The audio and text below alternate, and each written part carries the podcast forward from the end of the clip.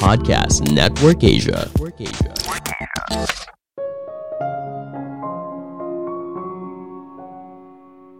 Jangan jadikan kebahagiaan sebagai tujuan, karena hal ini malah membuat kamu menderita. Halo semuanya, nama saya Michael. Selamat datang di podcast saya, Sikutu Buku. Kali ini saya akan bahas buku The Happiness Trap karya Ruth Harris. Sebelum kita mulai, buat kalian yang mau support podcast ini agar terus berkarya, caranya gampang banget. Kalian cukup klik follow. Dukungan kalian membantu banget supaya kita bisa rutin posting dan bersama-sama belajar di podcast ini. Buku ini membahas pengejaran kita atas kebahagiaan malah membuat hidup jadi menderita. Kita ingin punya banyak uang, punya jabatan tinggi, punya pasangan yang menarik, dan sebagainya. Hal ini mendorong kita berusaha untuk mengejar semua keinginan tersebut. Apakah ini salah? Enggak juga. Tapi apakah hal ini memang sebetulnya kamu inginkan? Atau kamu melakukan semua hal ini hanya mengikuti apa yang dilakukan kebanyakan orang? Ini pertanyaan menarik yang perlu kita jawab secara serius. Jika tidak, kita hanya menghabiskan hidup mengejar sesuatu yang kita anggap dapat membuat kita bahagia. Penulis menyebut hal ini sebagai perangkap kebahagiaan. Saya merangkumnya menjadi tiga hal penting dari buku ini. Pertama, apakah harus selalu bahagia? Kebanyakan orang menganggap kebahagiaan merupakan keadaan alami yang harus dimiliki setiap orang. Bahkan kalau kamu cari di Google, hampir setiap orang berusaha mencari cara agar dirinya selalu bahagia. Apabila kamu tidak bahagia, maka berarti ada yang salah dalam hidup kamu. Pemikiran ini lalu mendorong seseorang untuk melakukan pengejaran kebahagiaan dan menghilangkan semua pemikiran yang negatif. Namun anehnya, semakin keras kamu mengejar kebahagiaan, justru kebahagiaan terasa semakin jauh dan malah membuat kamu menderita.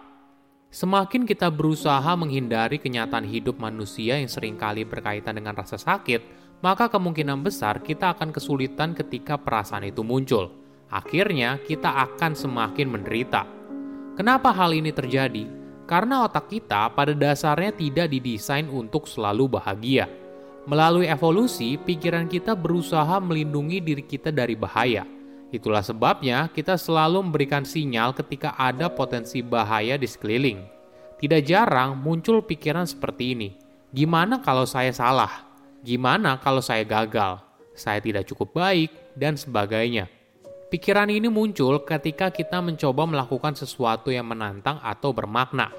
Nah, salah kaprahnya ketika kita merasa kalau kita perlu menghilangkan pikiran negatif tersebut untuk bahagia. Kita pun berusaha keras menekan pikiran itu setiap kali muncul dan menguburnya dalam-dalam. Apa yang terjadi? Ya mungkin saja pikiran itu hilang sementara, namun tiba-tiba muncul lagi. Inilah yang harus kita sadari Kebahagiaan bukanlah kondisi standar atau normal setiap manusia. Ini adalah keadaan yang memberikan kamu perasaan yang menyenangkan. Tapi kamu harus ingat, perasaan bahagia itu akan datang dan pergi, sama halnya dengan perasaan yang lain. Perasaan bahagia tidak harus selalu muncul, namun ketika perasaan ini muncul, pastikan untuk merayakannya.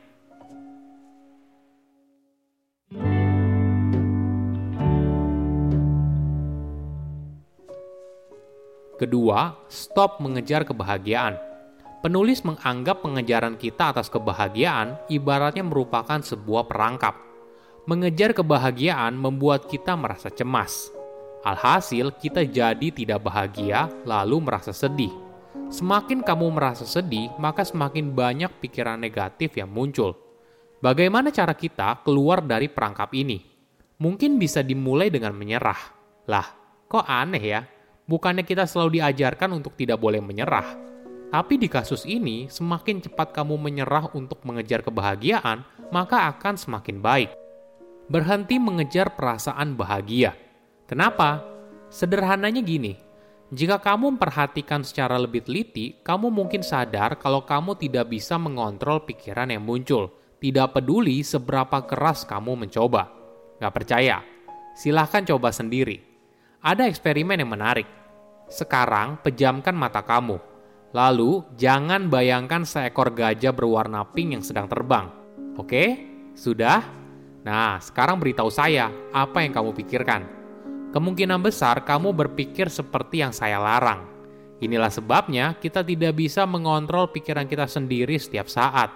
Ketika kita memaksa untuk bahagia setiap saat, artinya kita sedang berusaha memaksa pikiran dan emosi. Mungkin saja cara ini berhasil dalam waktu singkat, namun tentunya akan berubah cepat atau lambat. Kenapa banyak orang berusaha sebisa mungkin menekan atau bahkan menghilangkan perasaan yang negatif? Jawabannya karena mereka tidak menerima. Ketika pikiran atau perasaan negatif muncul, mereka lalu berusaha untuk menghilangkannya. Mereka tidak mau menerima kalau ada pikiran yang negatif. Mereka hanya ingin mengingat waktu ketika mereka bahagia. Namun anehnya, semakin mereka berusaha menghilangkan pikiran tersebut, kok semakin kuat Alhasil, mereka jadi merasa kalau ini adalah salah mereka, sehingga pikiran negatif bisa muncul. Inilah siklus yang berbahaya. Kadang kita lupa, pikiran negatif ya hanya pikiran saja. Mungkin terlihat menakutkan, tapi pada dasarnya pikiran ini tidak akan bisa menyakiti kita.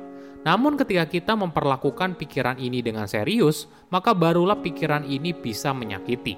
Perlu diingat juga, kita hampir tidak punya kontrol atas pikiran ini adalah fakta, dan semakin kita bisa menerima hal ini, maka semua akan berjalan lebih mudah. Jadi, ketika pikiran apa pun muncul, kita tidak perlu melawan, terima saja, bahkan pikiran yang negatif. Pikiran tersebut tidak akan bisa menyakiti kamu.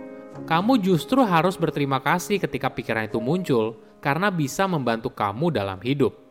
Namun, pikiran bisa jadi berbahaya ketika akhirnya membuat kita jadi takut, pasrah, tidak percaya diri, dan sebagainya.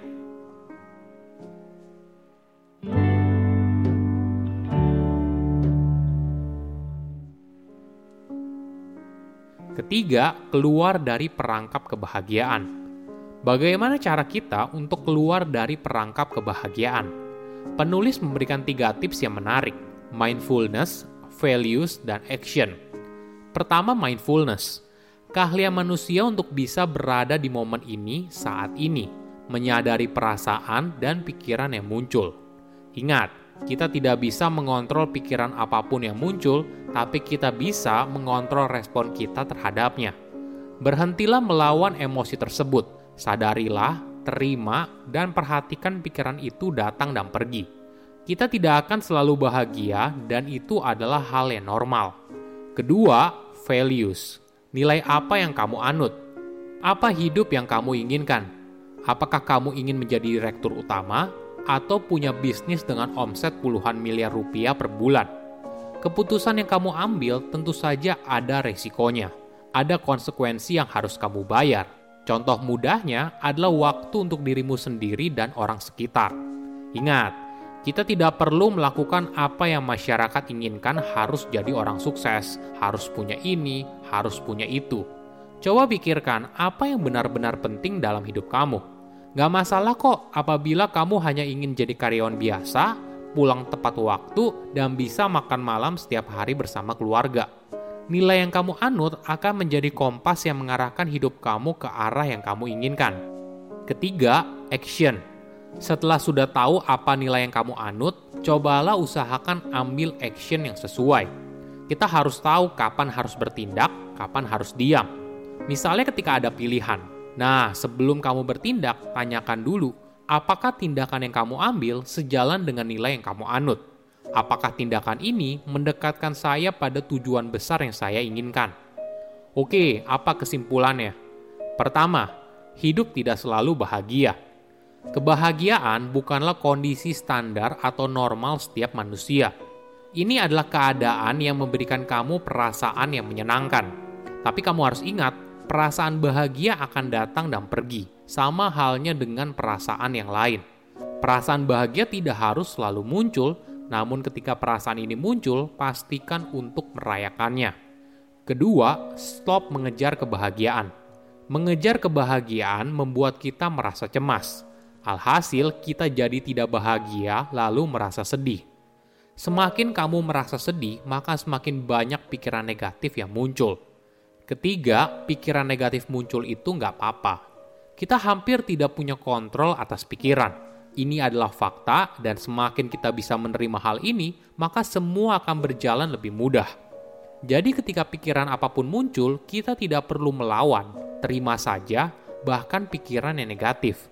Pikiran tersebut tidak akan bisa menyakiti kita, namun pikiran bisa jadi berbahaya ketika akhirnya membuat kita jadi takut, pasrah, tidak percaya diri, dan sebagainya. Saya undur diri, jangan lupa follow podcast Sikutu Buku. Bye-bye.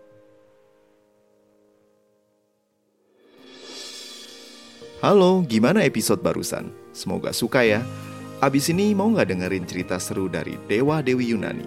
Nah, pas nih, buat kalian para pecinta mitologi Yunani, langsung aja mampir ke podcast Mitologi Santuy. Di sini kamu bisa dengerin cerita-cerita dari mitologi Yunani yang seru, tapi dibawakan secara santai. Jadi nggak bakalan bosen. Ditunggu ya di podcast Mitologi Santuy.